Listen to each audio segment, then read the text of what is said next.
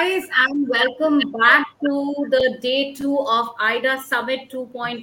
Hope you have been having a very thrilling and enlightening first half. I'm pretty sure you must have, with all the interesting discussions taking place all around both the screens. Uh, nonetheless, it's time for something even more interesting to take place right now, which means it's time for our panel discussion, which is there. Uh, so, welcome back to the IDA Summit. Uh, this is architect Benita Ghoshal. I am the editor in chief of the East India Perspective. So, the panel discussion, uh, that is the topic on which the entire discussion will be taking place, is entitled Gradual Seeping of Technology in Design Process. So, Indian architecture is obviously, it's like a fertile land. We have been able to seep in a lot of styles, which are from various parts of the world. Where technology is concerned, also we have not been very backward.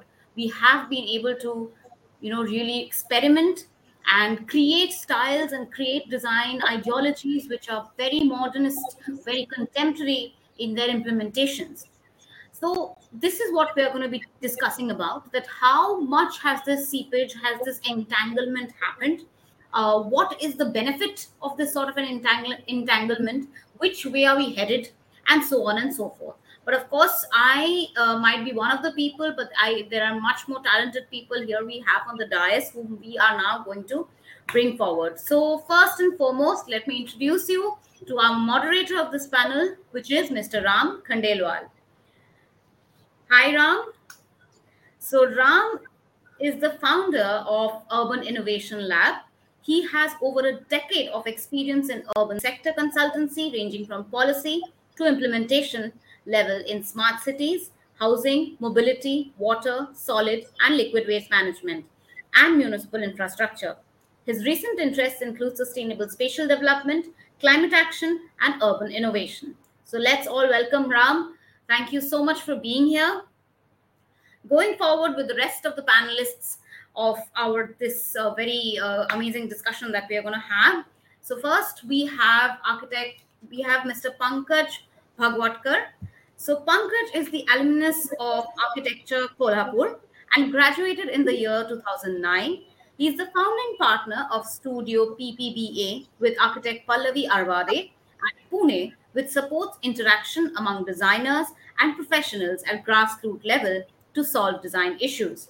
The ultimate aim, he believes, lies in bringing people together through design and creating opportunities for them to modify their own landscapes. Pankaj, we heartily welcome you to this discussion and genuinely hope that you have a lot of fun while discussing. And of course, we you know are really looking forward to learning a lot.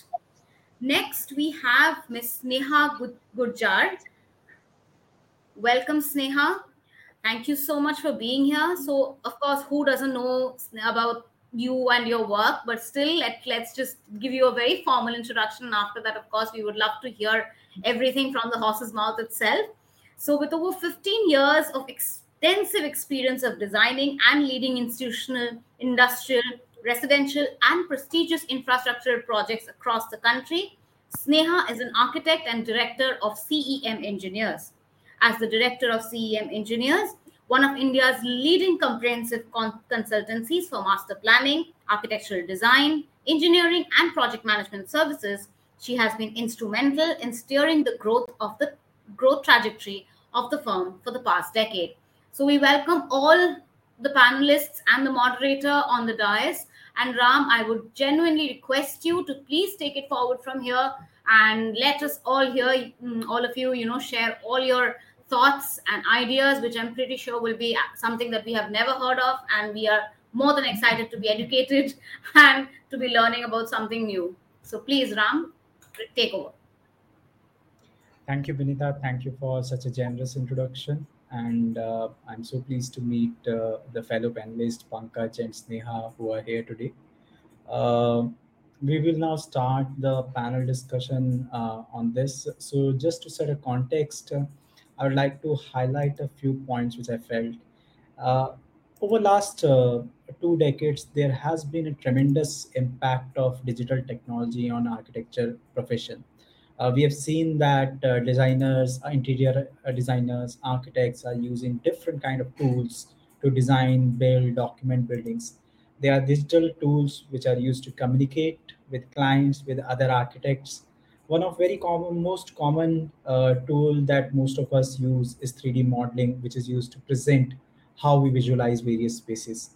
We use animations we use uh, various kind of 2d and 3d modeling techniques to showcase that how a building construction site will look before and after so that to give a perspective that what we can expect from our designers and our engineers. With that uh, we know that construction industry is the second largest industry in the world it includes construction of buildings, uh, architectural work, engineering works such as bridges, roads, railways, pipelines, dams, canals, and so many other things.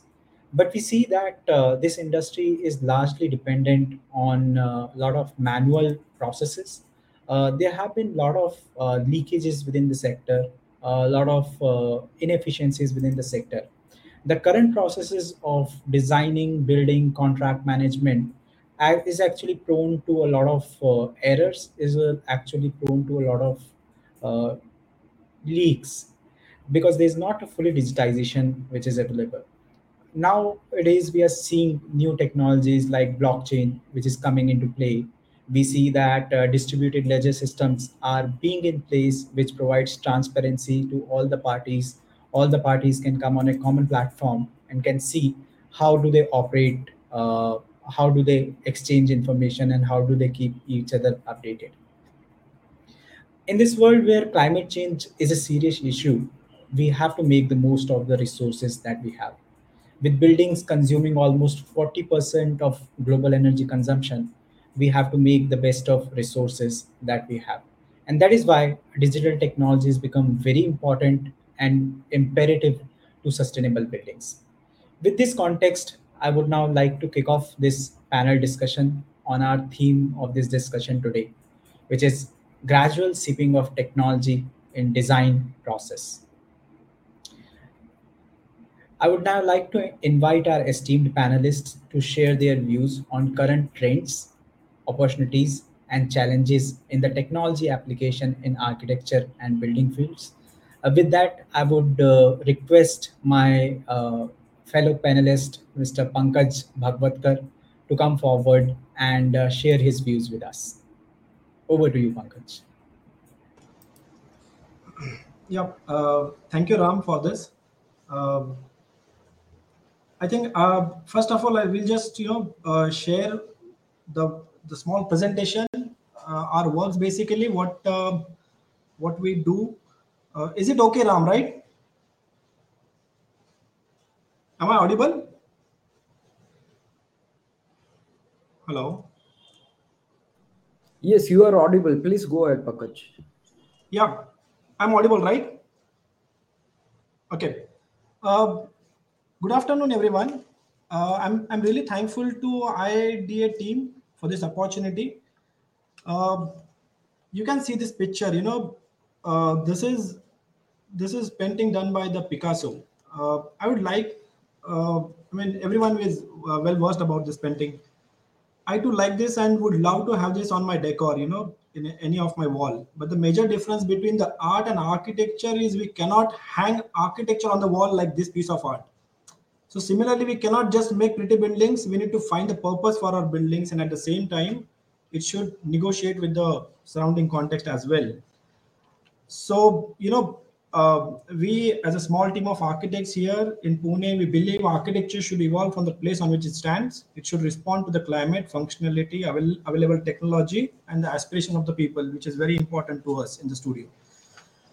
Uh, this is um, one of the best building uh, in the world, I guess. Um, uh, this is uh, Ellora, uh, Ellora Kailash, Tem- Kailash Temple in Ellora in Maharashtra. This is so deeply rooted into the into the context which you know nobody can take out take out that mountain. You know, this is the temple which actually carved from the top and gradually uh, seep in inside the mountain you know this the, the quality of the space and the, the i'm sure they must have used the the the best technology in in I mean, thousands years ago uh, which uh, today also we cannot match with you know. Uh, look at the plan. It has an order. It has that depth you know. Uh, this is the best thing i guess uh, uh, the architecture should uh, should speak about.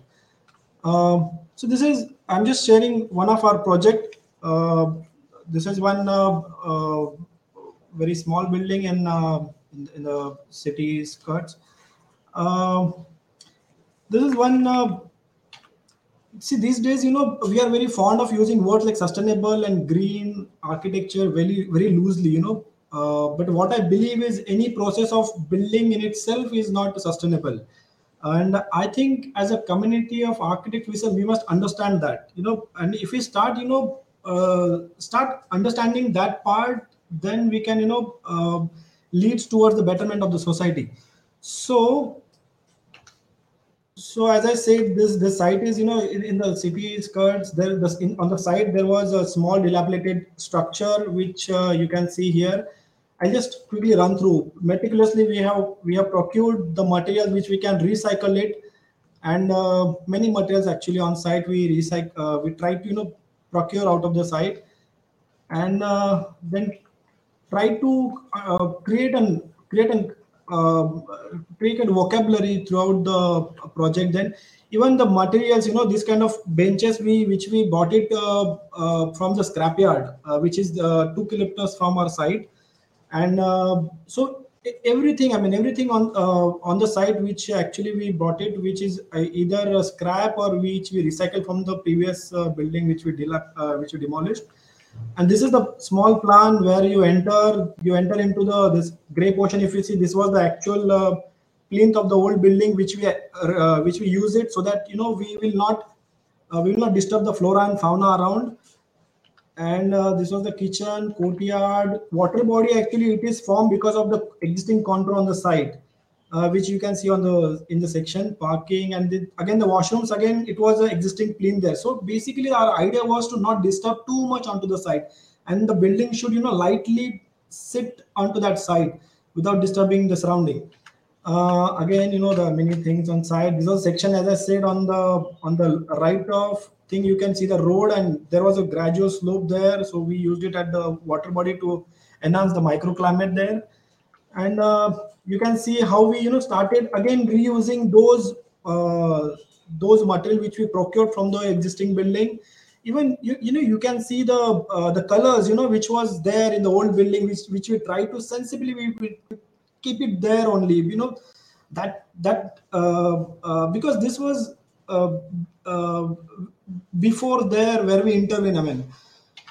So again the mangalore tiles which we used for the walls on the west side you know uh, and we purposefully we protruded out to get the shadows casted and so that it will cool uh, that wall will cool itself and it will cut off the harsh sun. Uh, this is the uh, during construction these are the uh, one of the uh, i mean images which you can uh, feel the project.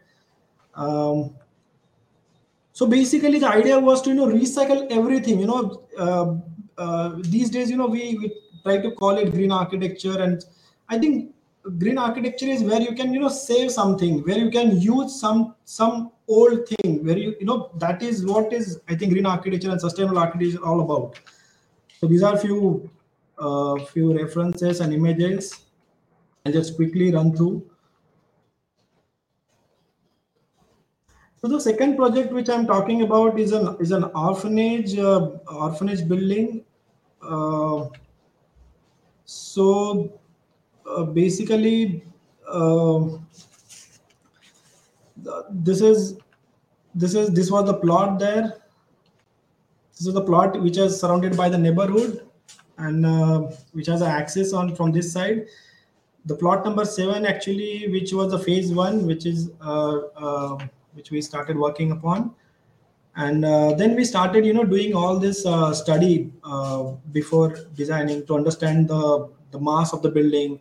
But eventually we understood that if you see uh, those yellow portion will not have a natural light uh, then we started you know splitting this building into two parts and creating a courtyard. Actually the courtyard again as i said there is a neighborhood uh, all around. And the courtyard actually is a is a good example in the urban context you know that which will eventually will uh, combines the, the, the the traditional spirit and the the contemporary values uh, of that particular place. And then we did a sun path analysis and uh, many things, which is which actually leads us to you know uh, to have a to have something uh, uh, something to cut off the glare from the south east and west side and to build open the building on the north and south side and uh, as i uh, actually uh, because of this also we got the uh, we got the privacy also from the immediate neighborhood uh, because this building is for the orphan girls. So uh, the client didn't wanted to have any nuisance in future also. So that was again a reason to make these double walls. Actually this double it, it has a cavity and which will again protect the building from the harsh sun. Again this the staircase we placed on the east side where we can again block the neighborhood and uh, open the building onto the west where you can see on my screen where it has a sacred mountain on that side. We meticulously place the building on site where you can frame this uh, mountain uh, from any corner of the uh, building. Then this is the section actually we were bothering about the entry. Then we we shifted this block from here to on the top of this. This is how we got the entry and again you can see the pergola on top of it so that you can have the protection from the sun and you can have a nice uh, space inside. Uh, this is how the building actually in section looks like. Uh, as i said this was a, you know the 4000 square feet plot only. So uh, so eventually we wanted to have a space for the kids to play also. So we created this yellow portion for the kids. And at the below we have placed the dining and backyard. Again i'll just you know quickly move through it this is a section there are various activities around it. This is a structural grid grid actually we worked upon which is 750 mm which are actually accommodated in that structural grid which will accommodate the all the uh, the bunk beds and everything. Um, and and the same grid actually uh, we tried to put it onto the elevation as well. I mean there is nothing ex- i mean extra elevation or something like that. So these are the plans. I'll quickly run through it. Uh, very simple plan. Two blocks with a courtyard at the center this is the elevation and this is a, this is how the building actually sits into the context now and uh, uh, this is how the, uh, the the orphan kids have started using it um, as I said, you know, this this space has turned out to be a community space. The the the, the village in in that in that particular the, the school in that particular village is uh, started using that uh, the, the space very you know actively. They have a lot of functions throughout the uh, throughout throughout the year here in the space. And the, the advantage of this is, you know, the, the community started mixing with the orphan kids and the trauma which orphan kids had, you know, they're there is slowly they're coming out of it. I have seen it. Uh, I mean, uh, while visiting there, the space was like this, and you know, you can imagine with the 200 kids sitting there. So there are a lot of other functions also happen. You know, these are the uh, the the ladies. I mean, they had some function there. There are many functions actually happen, and these villages, at uh, the village people, they actively using this community's place. Uh, I think this is very important. You know, in our architecture, it should celebrate it has a power to you know to change the the the community how they should look at to the buildings you know it, it is not just a building i think uh, it, it is it is something more than a building for the community um, so these are a few images i just you know quickly take you through. So yeah it is not about the greatness of doing something for these little ones but an attempt to share the responsibility of molding this younger generation within the society with little more love and affection. Uh, this is what we believe actually i mean uh, while we're doing this building. These are a few uh, reference images. I mean these are a few ongoing projects which we are doing right now which are again uh, for the society and for the communities it is not only for single uh, handled person in every project we try to bring the you know the the larger picture of the project. Whether that project is just you know 500 square meter but we try to see the uh, the major impact of that project how that particular building will be happen uh, will will will affect the neighbor- neighborhood and the surrounding how people will react to it. So there are many things uh, which we think before. And i think everyone should you know uh, this is what we believe i mean uh, these are a few ongoing projects uh, which are on the side, and uh, this is one small school which we are doing near Parner near in Pune. Uh, these are one community center. So this is one small house which we did for a farmer recently. So this is one uh, one building which we are recently will finish in, in Pune itself. It's an office building. Uh, so I'll end end my talk with this uh, small note. We live in a world with 21st century technologies, but the human is still a prehistoric. I believe we are still moved by the emotions and the beauty. And I think the architecture should cater to the primordial while it is on the cutting edge technology. Uh, thank you so much. Uh, Ram, I think uh, so. Um, over to you, Ram. You. Um, Thank you. Thank you, Pankaj. Uh, thank you for a wonderful presentation and uh, thank you for showcasing us, taking us through those two projects uh, where you have tried to streamline uh, how sustainability fits into uh, projects seamlessly. And technology is uh, not just uh, an application of uh, uh, definitely digital technologies are coming into play these days. We talk about blockchain, we talk about AI, ML, and we talk about uh, latest uh, uh, computer applications, etc., which uh, is changing the way. But technology does doesn't mean that. Technology actually also means how do you make the best out of your resources, uh, re-engineering some of the processes, and trying to make things more sustainable. So thank you for sharing those examples with us.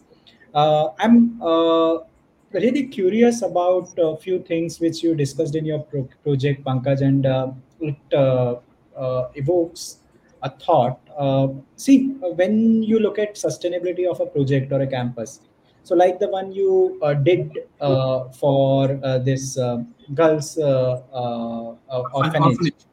yeah. So, uh, how do you define sustainability? So, in first place, uh, when you started looking at this site, what were the initial thoughts uh, when you thought that uh, these are going to be my key pillars of sustainability? Uh, see, actually, before we intervene, uh, before we intervene on the site, we actually visited many orphanages. So there we we have we have seen many spaces which is darker and you know there were not uh, habitable spaces. So so we you know despite of having a tight site, we thought we will we will you know at least have a uh, spaces which is which is has more light and ventilation, natural light and ventilation, obviously. So eventually, that will leads us to you know a towards sustainability and and the obviously the my client's function. I think that rationality in the design is very important. Uh, even you know uh, while having many things, as I said, I mean uh, in every project of ours we uh, we think about the neighborhood, how the neighborhood will affect due to this project. Uh, in this particular project, uh, we thought of you know that space which you seen on the ground floor which is actually for the community so that community uh, slowly start seeping into the building and they'll start using it. And the uh, on the above they have the kids where without disturbing them they you know they can stay on top of it. So you know this is just a small 4000 square feet building which can you know impact the entire village. Now they have a place where they can celebrate everything. Keep in mind every little i mean every little function they do it in here. Uh, the deepotsav they- during the the dashera you know they every every uh, festival they celebrate here i think you know that slowly leads these kind of things towards the sustainability you know because it is for the people you know uh, instead of you know just building pretty buildings i guess it, if we start understanding the needs of the people that will be the uh, need of the time i guess Yes, yes, I totally agree. I think uh, you have highlighted uh, three very beautiful principle, Pankaj. First uh, is uh, community living. That how do you create spaces that actually are made for people uh, to whom this space belongs? How do we make it more interactive, more active, and more usable? And secondly, I think uh, you have very strongly highlighted that uh, what is the nature, uh, how do you let the nature seep into it? And the third one is how do you kind of create a social uh, connection connection uh, between the people. So very important points. Now, uh, I would like to uh, take the discussion uh, on the second aspect of technology, which is digital technologies. And uh, I would like to uh, ask Pankaj yourself, or maybe Sneha, if you may want to respond. How do you think this new digital technologies is changing the way we practice architecture and interior design? I think Sneha can take uh, take it ahead. Mm, I think uh, one, it is making uh, things accessible to a broader base. Essentially, because uh, I feel a lot more uh, people have the power in their hands now because of technology. So when you deal with clients, you know that they can also go and see things. They can also look things up. They can also experience things. Uh, that's one. And I feel uh, the process of design has become a lot more interactive. So it's not, uh, you're not talking in a language that the client doesn't understand. You can now actually feel and see and, you know, visualize and actually experience spaces the way you envision them in your uh, studio. So you are able to make them go through that experience much before it becomes a physical reality. And I think, uh, yeah, that that is a positive step. Thanks, thanks, Neha. I, Uh, I, to- I- I totally yeah. agree. I totally agree.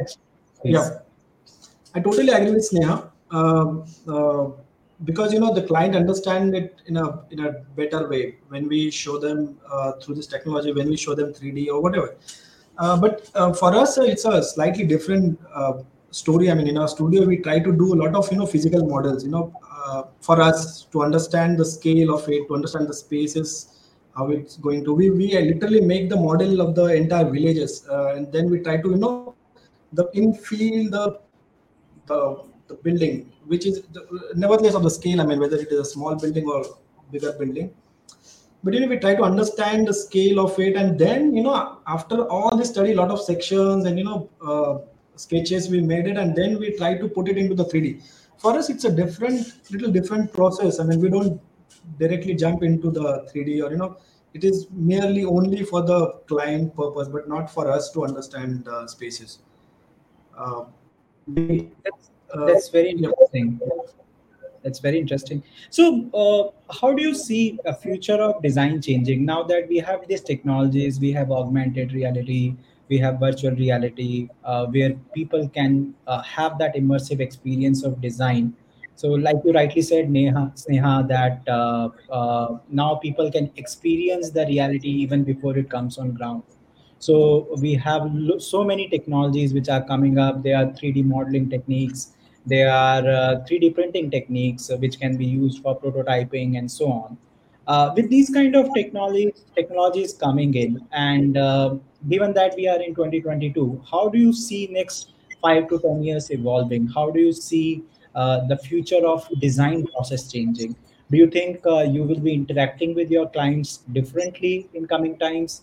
Uh, do you think uh, your client can experience spaces in different ways, or the entire gamut of design is going to change? The process of design is going to be changed. Would it be more interactive? Would it be more collaborative? Uh, would it be more intuitive? Uh, how do you see these trends changing in future? Pankaj, why don't you go ahead? Um, I think Sneha. okay, fine. Uh, see, uh, definitely the future of design is uh, uh, through the technology only. I mean, because uh, over the period we have to, you know, as as you know, I mean, in government, uh, like the big scale projects, we have to use the BIM model now. I mean, we don't, you know, we have to have that models. You know, we cannot work now uh, now the way we were using in the 1960s you know the when Le Corbusier and these people were using. These are the time has changed. You know, we have to accept the technology and we have to go ahead. Uh, to making these uh, bigger projects to understand the complexities of it we have to you know use the technology you know to to get the required form of the building to get the required space of the building. Sometimes you know uh, we cannot restrict to ourselves to uh, uh, to the tools which we have right now. We have to you know go with the the modern technologies. Uh, th- this is what i think you know. There is no choice for us i mean because the complexities has because the changes and aspirations of the people has changes a lot. I mean in in in 20 or 30 years ago there were you know very less people were using the air conditioning and the you know the the the, the other gadgets gadgets you know. So the, suddenly the requirements from the clients has been changed and we have to change ourselves to you know to to make those uh, on the table. Uh, this is what i think Uh, Ram, if you don't mind, I would like to weigh in here a little bit. Yeah. Yeah. Uh, no, it's actually building upon what, of course, uh, Pankaj said, but in a, in, a, in a slightly different perspective. Like, uh, so I am a design journalist per se, and I did my clients are architects. So, like, unlike uh, it's, it's a slightly different scenario, of course, but even from that standpoint, because uh, a lot of research even goes into that sort of thing, what I personally have felt in a lot of uh, scenarios is of course we have to accept the technology. You cannot uh, say that yeah um, i will uh, you know work as you said in a way that uh, buildings were constructed back then. But i think uh, with the technology coming in we often have this habit like as a normal person also that a uh, we tend to uh, replicate how the technology has been used. See, every scenario and every technology is also different. Okay if uh, for instance if a particular type of condi- uh, like you know air conditioning system works in the us or in the uk that might not be feasible or environmentally correct for india based on our aqi or based on our population or anything for that matter. So using technology is obviously uh, the way ahead you have to use those things. But i think the uh, one of the main aspects is to not be aping the technology rather molding it into your own format is one uh, very uh, because a lot of times this happens in in practice or uh, like that people tend to just take it up and paste it because yeah it looks very cool and it looks very modern.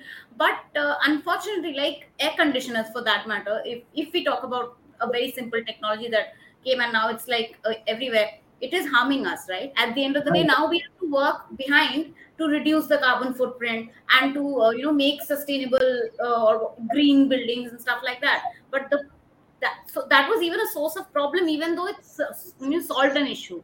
And one of the prime reasons was because we aped the technology. We did not think uh, to you know kind of compose it in a way that suited us or that really proved the scenario to be perfect that is one thing. Second thing is i think like even though technology comes into the picture and i think this is uh, us as designers architects all the creative the entire creative panorama i'm talking about the one thing that we cannot have removed from the equation is the humane factor. Because with everything getting in, incorporated with technology you might just start feeling like iron man. But that's not the point of view i think any of the architect will want you will want to give the human the human feeling the humane feeling in any structure that you design. Even like yesterday we were listening to a lot of architects who are metaverse architects and are designing structures for the metaverse. But they are also trying to incorporate elements into that w3 that is the world wide web 3d version that which is all being worked upon wherein the human gets to feel that they're actually in a bedroom or anything of that sort so definitely the humane concept should not be removed from the equation because i think then the whole solution goes to a toss and the whole equation fails we just take that and you know let the others surpass Uh, I would like to add what uh, Binita is saying. Um, I mean, uh, uh, even the Albert Einstein has quoted a, a long back.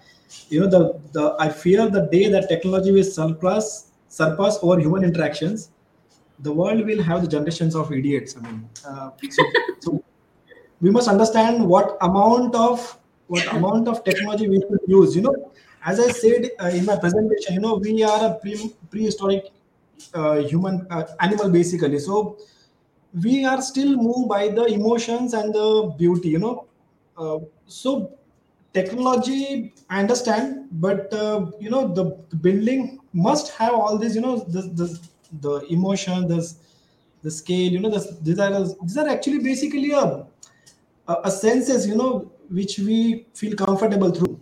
And the problem these days we are facing is we see our buildings only through eyes. I mean, this visual appearance is so much overpowered to us. I mean, everybody, you know, we're trying to uh, to to design a building better than what we have the next. I mean, but instead of, I mean, using the different different technology, obviously, but I think you know, technology should not be overpowering to the design. I think I think uh, design should you know design technology should go with the design. You know, we should use only that technology we should you know uh, it, it should go with the design it should not overpower to the design that's what my point is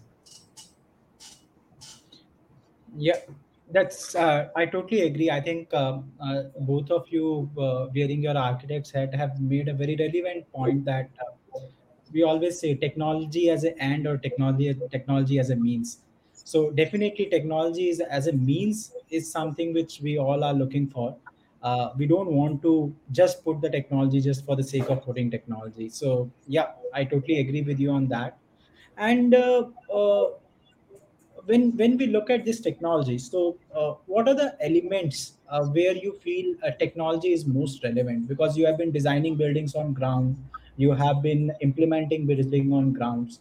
So what are the specific things areas which you feel our uh, fellow architect friends should look into when they want to apply this technology? So based on the projects which you have been doing on ground uh, what what are your learnings?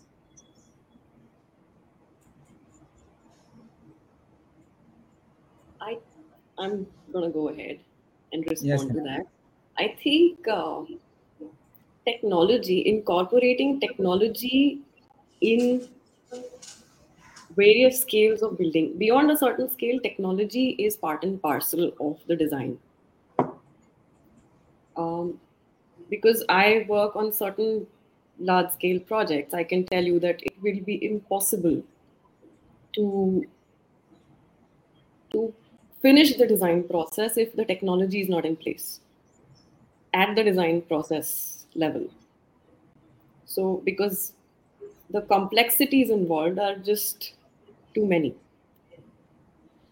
Um, now, what we have observed is that technology is now also seeping into the smaller level projects. So, when you talk about smaller scales, our homes are also getting more and more intelligent. It's we, we all know that airports or uh, you know large office buildings are all intelligent buildings. So there is back end technology in all of those spaces. Now we see intelligent homes coming through. So we see that uh, technology is seeping into our homes as well, and there is no escaping it. So, but it makes sense to be prudent about where we use it, how much we use it, how much of, like you said, air conditioning, getting, you know, key points back in terms of after the design phase, in the operational phase, well, did you over design? Is there, are there losses in the system? To plug all that. So it's actually got to be a complete cycle. It cannot be an open ended, uh, okay, at design phase, you have technology.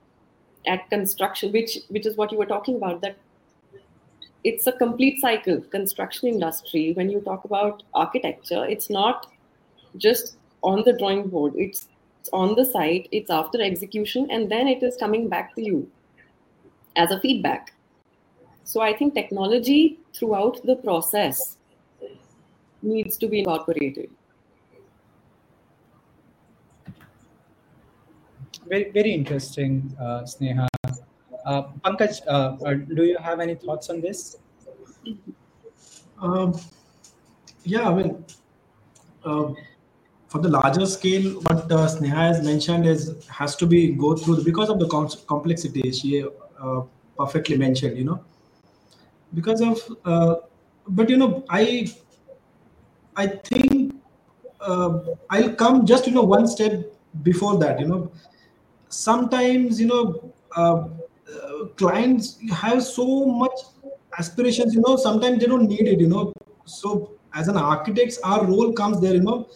See like she said i mean uh, the smart homes i mean uh, so i so some let's say some uh, some families you know they have a lot of monies but you know they have an aspirations to build a it's an example you know that, so they have aspiration to build a smart homes because somebody of their relative stays in us or somewhere you know out west. So they saw there and they somehow tries to get into their houses now. So there you know our role is very important to to tell them what is right and what is wrong according to their life living standards you know or living lifestyle let's say let's not call it a standard but living lifestyle what is good here as i think Binita mentioned what is good into this context what fits into this climate is very important you know. Uh, these days you know i see uh, i see offices like with the air uh, with the glass facades everywhere and they again see glass is a fantastic material to get the light in. But the problem in india is uh, the light gets uh, glare inside the building. And to stop that glare we again put on the air conditioning. And to stop that glare we put the blinds then inside just to cut off that glare then we put the uh, blinds. Then uh, in the daytime we get the less in light inside. So we need to put the lights i mean this is like crime i'm saying i mean. So we must you know tell our clients you know one step. I'm just coming one step before what is the te- so that first step is very important to us. I mean we literally spend lot of time you know to intervene uh, what is good and what is not good. I mean that, i mean i think some little critical thinking has to happen. I mean, um technology is good, but at what level, whether it is needed or not needed, I mean, that is a question to be asked, I guess. Very, very pertinent point, Pankaj. I think uh, technology with a purpose. Uh, yeah. Vinita, I have a very interesting question for you. Uh, uh, Okay. uh, so, see, uh, Vinita, you have been covering a lot of, uh, as a journalist, you have been covering a lot of uh, uh, news around architecture and design. And uh, you have must have been seeing a lot of new modern examples of uh, new examples of architecture and so on. So with this technology coming in what is the trend which you are seeing in market? So we have two practicing architects here and we have you who's looking at contemporary projects right now across the country so what do you see in which direction this is going So, see, if I uh, specifically like talk about uh, enabling and the direction, I was uh, a, if I just talk about both of it. Firstly, what I see happening a lot, which of course gives me a lot of happiness, uh, that architects are really getting to experiment with their creative prowess. You know, today, if uh, like like quite a few years back, uh, if we had to think about really what should I say quirky structures, if I just like would like to call it, Zaha Hadid was the only name that came into picture because she was the one. You know, there was this entire story which I think every architecture college teacher told their student that she throws a paper and the shape that it takes and that is what she designs. And everybody thought ki yaar you know i wish even i could do that. And but it was not possible because again technology was much, more expensive. It was difficult in a certain context context. It couldn't happen. But now slowly slowly if you see even in india for that matter a lot of challenging towers high towers and uh, twin towers and they span a lot of steel a lot of uh, you know but yesterday only we saw a project where they have used like steel arches and stuff like that which you know actually make you feel like you're a part of some you know a jetsons uh, or some avengers movie. So definitely i would say that uh, it is amazing to see how well architects are getting the scope you know to test their creativity and actually push it through punch it through. And implement it as well you know uh, that is what makes me happy about the whole thing now answering your question uh, question more directly regarding the trend that i see is what again i would like to I, I might sound a little repetitive is the part that I really uh, do not like is that again that part where people uh, or a lot of uh, architects tend to ape it. You know, there are a lot of uh, people that I have seen that, like uh, again, Pankaj said that a particular relative yeah they have seen it so now the client demands for it. So i can understand as the architect's position that they probably can't help it but that's what they end up doing. Like just a few days before i um, met this friend who has got this they're very affluent and they got a house. It's a like a g plus one and they have a lift installed. So my simple question was why is there a lift for a one floor? He said my parents are old. I said ramp would have worked out or i'm pretty sure there are any other solutions which could have been much more cost efficient and energy efficient more importantly which uh, a lift was not required in a G plus one structure, but it was some architect who was uh, who designed it, and yeah, they did it. So I think as architects, uh, the trend might be uh, the trend is definitely, as I said, creativity is the trend. I feel a lot of creative structures are coming forward, and that is really very very inspiring to see. And when you see those things, it really blows your mind. But having said so, uh, every architect has two kinds of projects. Yesterday, uh, an architect very carefully stated that there are always two kinds, two, three kinds of projects that are going on in an architect's office. One is the ones which you publish and the ones which you put out. And there are ones that you run the studio with, which is obvious. I mean, it's a practical world. Nothing runs on, you know, just like that. So while I absolutely uh, the best of the best is what obviously you'll put forward, where which which will be probably very energy efficient and everything don't give like the ones that you're doing for the studio as architects we might have the potential and the power to be able to influence the a good strategy or a good advice to our people whom we are dealing with as well. I know beyond a point it's impossible. I absolutely understand that. Beyond a point your client will not understand. And then obviously i will never say that you know architects should, should just not do the project. Definitely not. But I guess that core principle of you know doing what is uh, you know using the, see again technology means a lot of things. So there is an architect who designs uh, i think a conditioner out of um, terracotta cones he became really popular i think he's a part of uh, ida also a little later probably i'm not sure but yeah out of terracotta cylinders is what he created a natural air conditioner yes it has its constraints definitely i'm sure it has its constraints a lot of other people are experimenting with a lot of other kinds of stuff. Yesterday, we saw a very interesting video where an architect was making. Uh, so basically, uh, the type of sand that cannot be used in construction. There is a particular type of grain of sand that cannot be used. They have used technology to you because that sand is what is available in their local. So in order to you know kind of use the local material, they have manufactured that sand into a brick. They have used certain you know systems and chemicals and used that technology to effectively use that sand into making bricks for low cost housing. So that is using a, lo- a local material and yet you are solving a problem with the help of technology. So technology is the hand which is being provided to us which way we hold it and which way it is being used to to hold what is i think in the you know lap of the architect or the designer and yeah so that's how i feel it should go about that's that's really interesting really interesting Binita. yeah pankaj please come in uh, there are two points i guess i i, I want to uh, take it ahead from the Binita's uh, uh statement. Uh, see, there are uh, the problem again is how we see architecture. I mean, as you mentioned, in every architect's office there are three types of project. You know, but the problem is why we are dist- why we are distinguishing like that? I mean why we call this particular building as a good and this particular building as a bad? See i'll give an example. One of my very good friend i mean he is practicing in pune uh, he does all the factory buildings. So he says those are like i mean we don't hum log architecture nahi karte re see see why you know our factory building works better than what you know what we sometimes designs you know it, because it is a it is a it is a machine you know they make it a machine which runs very effectively. See we need to change our mind to see architecture. Somehow in our in our education system we have been told us like this is good architecture this is bad architecture.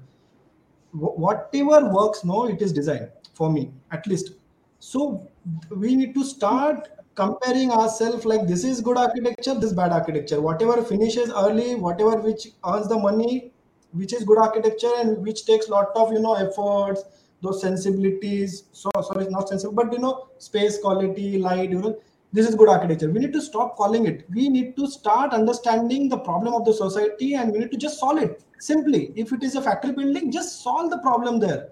If we start solving the problem of the society, no, eventually we'll be in a right track. This is what I think.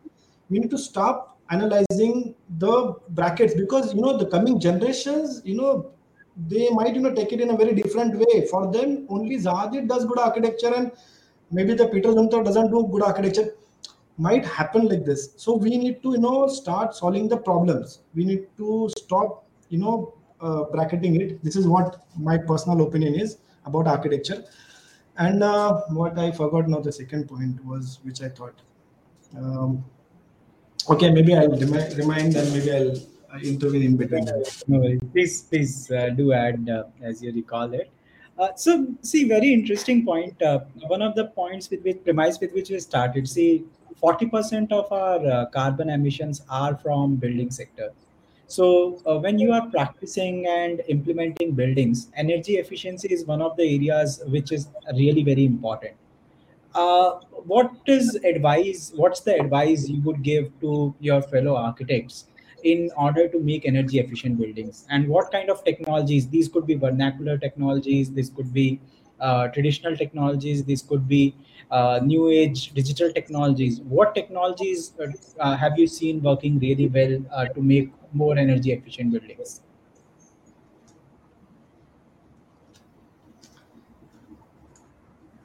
um, uh, Sneha? you are under the spotlight sneha um, what kind of technologies I have seen in energy efficient buildings. Um, I think, uh, in my experience, a lot of uh, this has to do with the construction process. I'm talking from my experience, and when I talk about uh, projects of a certain scale, how construction, uh, the process is uh, handled, what kind of uh, technology you employ is very important during the construction process. So you might envision something on the drawing board, but when it is actually getting constructed, if there is a gap, or if you do not choose the right process or the right monitoring or the right checks and balances, um, you really can't deliver sustainability. So I think that is where it all it all comes down to the process of construction. very interesting uh, um, anything you would like to add pankaj See, for sustainability, I think try to save at least a single thing from every project. I mean, try to minimize, let's say, try to save a, at least a brick. I mean, instead of using, it's an example again. Instead of using, let's say, Flemish and English bond, you just use a rat trap bond. I mean, you can save a lot of bricks. And see, the wall thickness will remain the same nine inches. Eventually, you'll have the uh, the cavities also, which will again uh, help to you know uh, reduce the harsh sun which actually our co- continent has so you know just try to save simple things which will automatically leads you to the sustainability this is what i think and have the rational plan i mean spend lot of time because you know i believe plan is a generator you know what corbusier said. It's, it's perfect you know try to work out the plan so rational you know you don't you minimize the corridors you know minimize the footprint even. Have a uh, sections cutting through it you know if you have the rational plan and you know the the zoning and everything correct it will definitely uh, uh, save a lot of energies you know even try to get the natural lighting so that you know you don't spend too much uh, these are all basic things you know we just need to follow it i guess. Uh, the problem is when the project comes to us now we try to make it so uh, i mean try to make it so big you know. Uh, forget about the client's aspirations. Our architect's aspirations is so big i mean sometimes we try to make it to some level. So we need to just you know try to minimize it and what we need to deliver what it really required. I guess so. It will definitely lead leads to the sustainability. Thanks, thanks, Pankaj. I think uh, very, very relevant points. Uh, simply by just by changing the configuration of big bonds, or just by looking at uh, what is the width of uh, uh, corridor, Yeah, etc. even Binita said, I mean, Binita gave an example uh, where uh, somebody has made the bricks, you know, out of those uh, uh, sand. And These are all small, small things. If you start, you know, utilizing it, we just need to see things around. I mean, we need to spend little more time onto the site, what site offers to us, to the design. So just little more time we need to spend. And the problem is we don't have time. I mean, this is the biggest issue again. I mean, because the client needs a design the next day. I mean, but as an architect we need to restrain ourselves we need to spend little time i think the small small things which we can change a lot i guess Very interesting. And uh, Benita, what, what what you have been seeing in industry? Uh, how industry is uh, dealing with energy efficiency? Like a price tag, I feel. It is like a 500 meter of, you know, some race, which if you, you know, go ahead with, there's something for you, you know. So I have like a lot of times when I really like, let's say, like the design of a structure, or obviously I like the fact that it is energy efficient. So if I'm talking to specific people, and uh, you know they don't forget to mention it, it's a five star rated building. So fantastic. I mean, um, of course, that is important.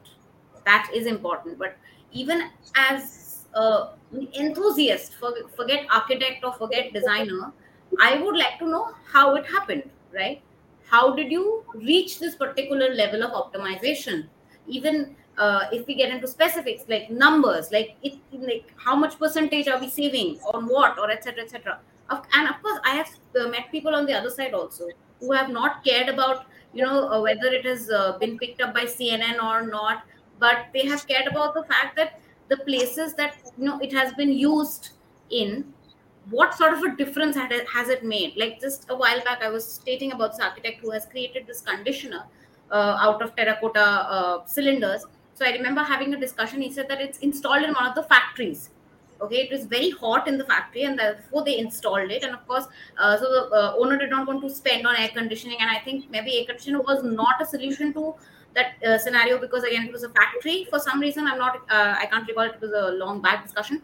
But i remember uh, so once what happened it broke down. It uh, had a little bit of a issue and it broke down. So immediately he gets a call wherein uh, please come and fix it because it's getting hot so he said, I, I felt so good that actually it was able to bring down the temperature to a limit that its breakdown affected the people to notice it. Because if it was not cooling or you know providing the service, you would have not felt the difference if it broke down or anything happened to it. So it's it's just things like that. So I have met people on both sides of the radar, is what I'm trying to say. Okay. Um, some which treated like as i said a certificate uh, or whatever star or whatever it is and some who have actually uh, spent if we talk about like architect sanjay prakash okay he's very well known uh, from delhi uh, for sustainability or green. I mean few of his projects uh, or even for that matter um, there are more architects you know uh, brinda somaya for that matter yes. Uh, so many amazing architects who have done great work in the field but they have never like pankaj stated you know stated it like sustainable architects or green architects or anything of that sort. It's no it's good to know your usp of course it is good to know your usp or the radar you're working on. But uh, it's not just about ki wo tag lag gaya ya fir i don't know you just used certain uh, you know charge solar panel laga diya to yeah it's green you know we are using solar energy or something like that. It's it's the entire you know sustainability as a concept is just not about again energy efficiency right? It is to do with even the mental health of the people who are staying or using that particular exactly. property. Exactly. So sustainability the whole term sustainability means something that can be sustained or remain the same way maintained the same way it is throughout its lifespan or its life term. Of course, entire realization is not possible, but yes like i don't know building a school with a different ideology wherein students are actually interacting and learning from nature right because at the end of the day we even as architects when we are designing structures and a lot of structures which eventually even get celebrated for their uh, you know amazing designs have somewhere have always have a connection with nature. I mean a lot of even again in this only technology questions we had uh, previously on yesterday also people said where do you start? Uh, like when students asked them that where should we start from? They said start with nature. Uh, always notice how nature is using and what technique are they is nature using to do this particular thing. Then replicate it and use the helping hand, hand of technology is where that comes into picture. So sorry i digressed a little bit but yeah coming back to your question it's just that like uh, it's treating the whole concept as a concept you know as an idea that helps to make the lives and or, or for the matter of the world a better place rather than taking it as a singular property. Because then it's just again it's wasted effort. Thank you. Uh, thanks, thanks, Vinita. Uh, so um, I think uh, now I'll just take one more last question from Mars, my side, and then if we have any questions from audience, we can take that up. Uh, so uh, I would first like to ask this to you, Sneha, and then Pankaj. Uh, as an architect, uh, what are the challenges that you see that you face when you have to ensure sustainability in a building, and uh, uh, how do you address them? So we have a number of architects who have joined us today to know about design, technology, sustainability. So. Uh, please tell us a few challenges which you have faced in addressing sustainability uh, and uh, how do you uh, address them and if technology has helped you in some of these things over to you sneha Um, yes, I I believe uh, there are challenges that we faced uh, in terms of when we talk about sustainability on projects. Um, I'm going to give you an example of uh, government projects. It is now mandatory for certain government projects to have sustainable practices uh, incorporated in the design itself, right? Which is, I think, a big push. Now, educating the client is one challenge when we talk about sustainability, which is uh, again, which is what Pankaj was also talking about, that we should be prudent in what we suggest. So, yes, when we choose systems in our design, and when we know that they're going to be scaled up to a certain level, we have to be prudent in the selection. That is one challenge amongst all the available options that we have today because we have various options. And when we go up in scale, suddenly the numbers change, like we say. You know, hmm. everything adds up to numbers, whether it is in terms of time or it is, it is in terms of money. So those are challenges that we face on uh, larger projects. And uh, I forgot the second part of your question. If you could Yeah. repeat that. So, yeah, so um, I'll, I'll repeat that. Um, um, one is what are the challenges do we face, and the second is um how do we address those challenges, and if technology uh, can help in addressing some of those areas, if you have seen that. Uh, okay. So technology definitely, um, because there was one such project that uh, we worked on. In fact, uh, that's under construction right now, and uh, where the roofing system became very important. You know, because uh, in our kind of climate, we have a lot of heat gain from the roof itself. And what kind of roof system we keep uh, that becomes very very important now because of the availability of certain softwares and, and which is technology now we were able to assess what kind of heat gain we, w- we were able to cut down, what kind of temperatures we were able to get by proposing the alternative system. And after comparing these two systems, we were able to give a better solution to the government, which in turn is a cost saving as well. So I think in the end, it is a win win for everybody.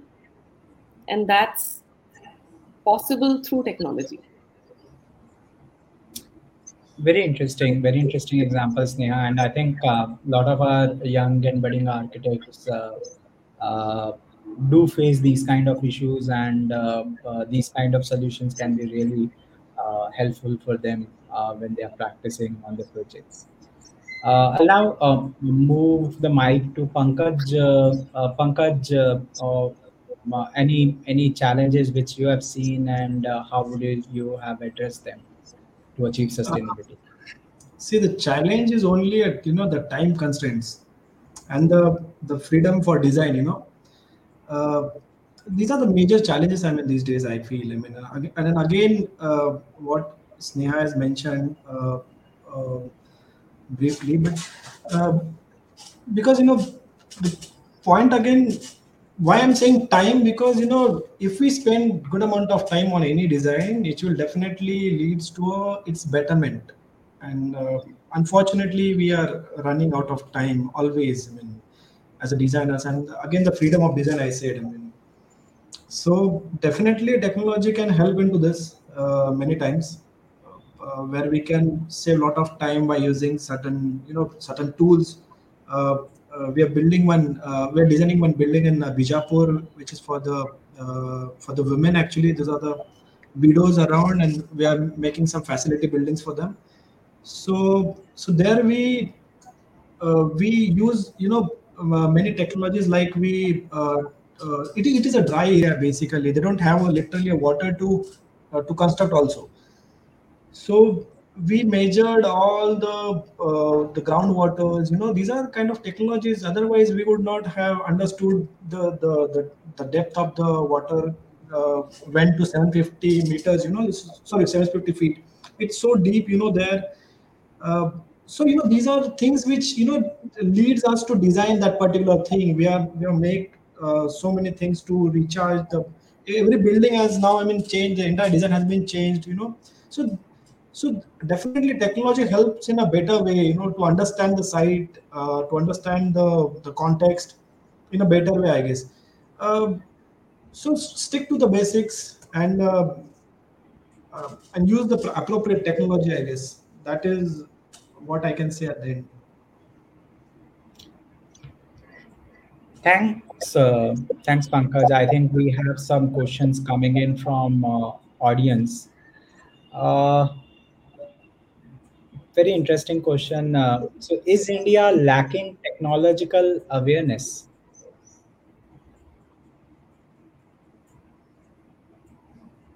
Uh, Sneha?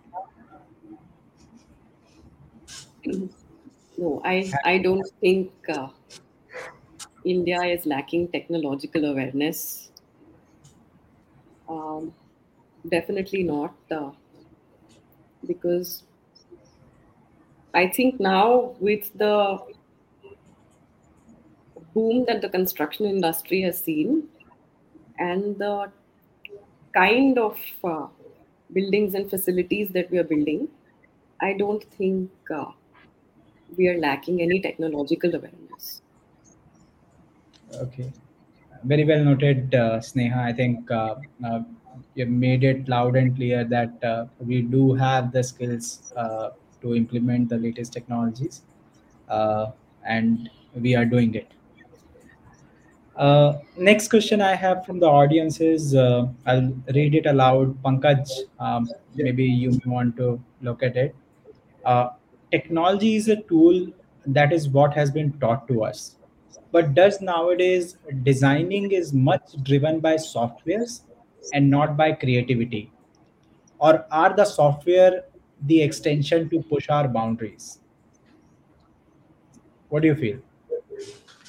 See, partly feel yes. I mean, uh, because um, for me, I guess uh, any software should not come in a in a uh, early of the design process. Uh, only you know unless and until you have some different form which actually you needed on or maybe some different uh, thing you really wanted to have then only you can uh, use the technology otherwise you know in the very initial stage where you and your sketchbook might be or your maybe your might be you know something i i feel technology should not be overpowered i, guess to our design ideas. Sometime you know uh, some certain software i know that is why this form has become like this. So that is uh, i guess we restrict to ourselves. I mean i'm saying uh, make yourself so strong that you you'll be able to draw it at least on an initial scale you know to get those ideas you know into the into the paper first.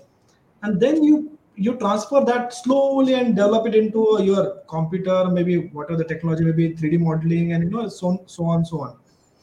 So see slowly you start using the technology not but in very initial stage where you it, it may you know leads to somewhere else where you don't want it to land up. So uh, this is what my point of view on this. Very interesting. Uh, Vinita, I would like to uh, buzz you here. Um, so, uh, this entire concept of being technological aware, uh, when you are meeting uh, the architects in the field, uh, what is general response you get? How how pro or anti technology they are? What is what is your assessment on this? Uh, honestly, I don't have one. Reason being, it's very diverse. You know, it's a very pers- It's it's almost like a personal design choice, right? I mean, uh, it's almost like choosing your favorite architect or something like that. Everybody has a very specific sense of design, has a very specific sense of style. Uh, not ev- uh, you know, see, if I mean only softwares, if I go by by technology, if I just stick to softwares, then that honestly is not everybody's cup of tea right? It's not something that everybody will love doing or love implementing okay? But then uh, some of them have done it because uh, like architect pankaj says that probably they have come up with a form that they need the help of certain softwares to be able to implement it. So yes they have done it. And there are some who are really great at it i would say you know and they have utilized it very efficiently to create structures which are not only aesthetically you know pleasing and beautiful but um, are also very beneficial to the or to the current scenario that they have designed it. So honestly when i uh, when if you ask assessment wise i really don't i can't give you a particular answer that you know people are preferring this over that on that. I uh, genuinely don't feel yeah again when it completely depends on which office which architect what sort of designs they are dealing with and uh, so on and so forth. So now i will I, I i don't think like there will be a architect who does uh, or is a meta you know metaverse office or somebody like that who will say that no i don't like software. Okay they will not say that. Yes there might be a like yesterday i think there was this architect we were speaking to i think i forgot her name uh, and she's a metaverse architect and she very uh, clearly said that yes i do this for a living and i love it but uh, in my heart i'm still a little girl from portuguese who you know has seen small houses in small cities. So yes i would like to make that better. So see that, that that's a very personal choice and a feeling right? So no there has never been a very clear cut inclination that anybody has ever given me that. Because actually can anybody come up and say that no i will not use software or it is bad? It's it's just impossible to say or technology again bringing the you know the elephant in the room the term back. You cannot say that no i will not use it. Everybody's kind of we are bound to use it. It has become uh, that's how the things roll right now. But uh, yeah that's about it. It's a very personal thing. Yeah Very uh. Yes, Pankaj, please. Yeah i understood uh, uh, but we must understand if I, I hope this question is from the students and uh, uh, but you know still uh, the human moved by the love and the, the beauty of the buildings you know the emotions of the building which technology cannot create you know unfortunately So understand this, and uh, so we have to use it as per the need only. I mean, I, I totally agree uh, with both of you. Uh, we have uh, the last question of the session today from another attendee. Uh, I saw a MVRDV lecture uh, regarding the technology adaptation and also saw a few early adopters uh, in our country. Uh, does that mean that our historical value and architecture is lost?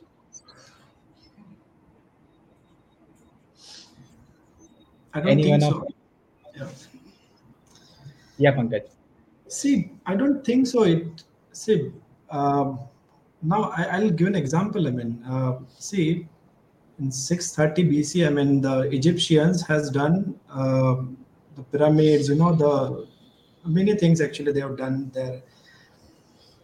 So and now you know it's it's been foolish if I do the same practice. You know, I, I, I can do it in a better way to using the technology. Technology doesn't mean we are losing our historical values and architectural values. See, yeah, understand. We need to understand architecture is for the people. You know, it's we are taking it the other way around. You know, uh, so if we start understanding this simple phenomena is. Uh, then we'll start understanding the values and the culture of the place you know it doesn't mean if i do a glass building or a, or a, a steel building that will you know uh, in let's say right in front of the let's say taj mahal. That doesn't you know spoil it. This is what i think. This is my personal view. But it should have a meaning proper you know it should have a, a function you know.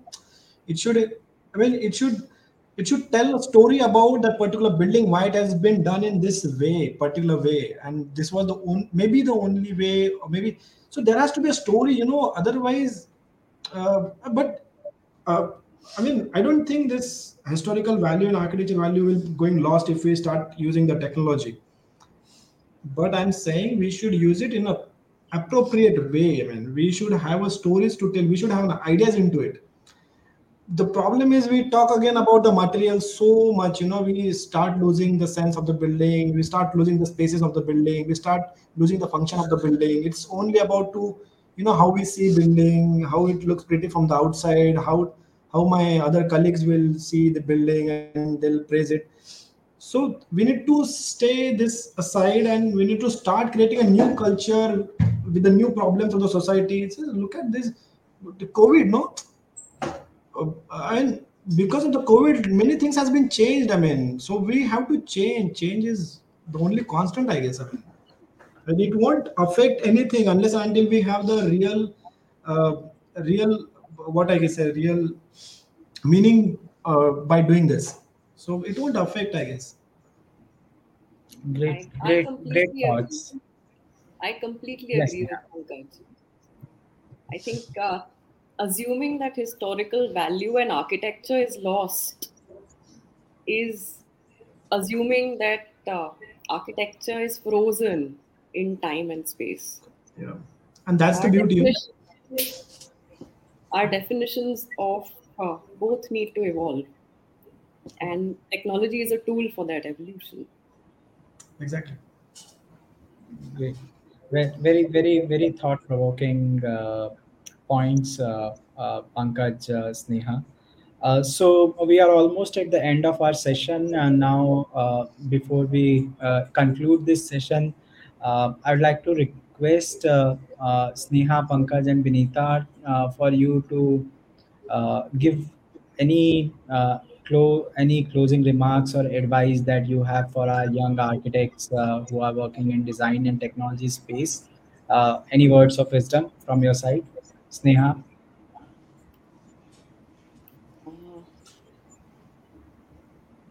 Well, um,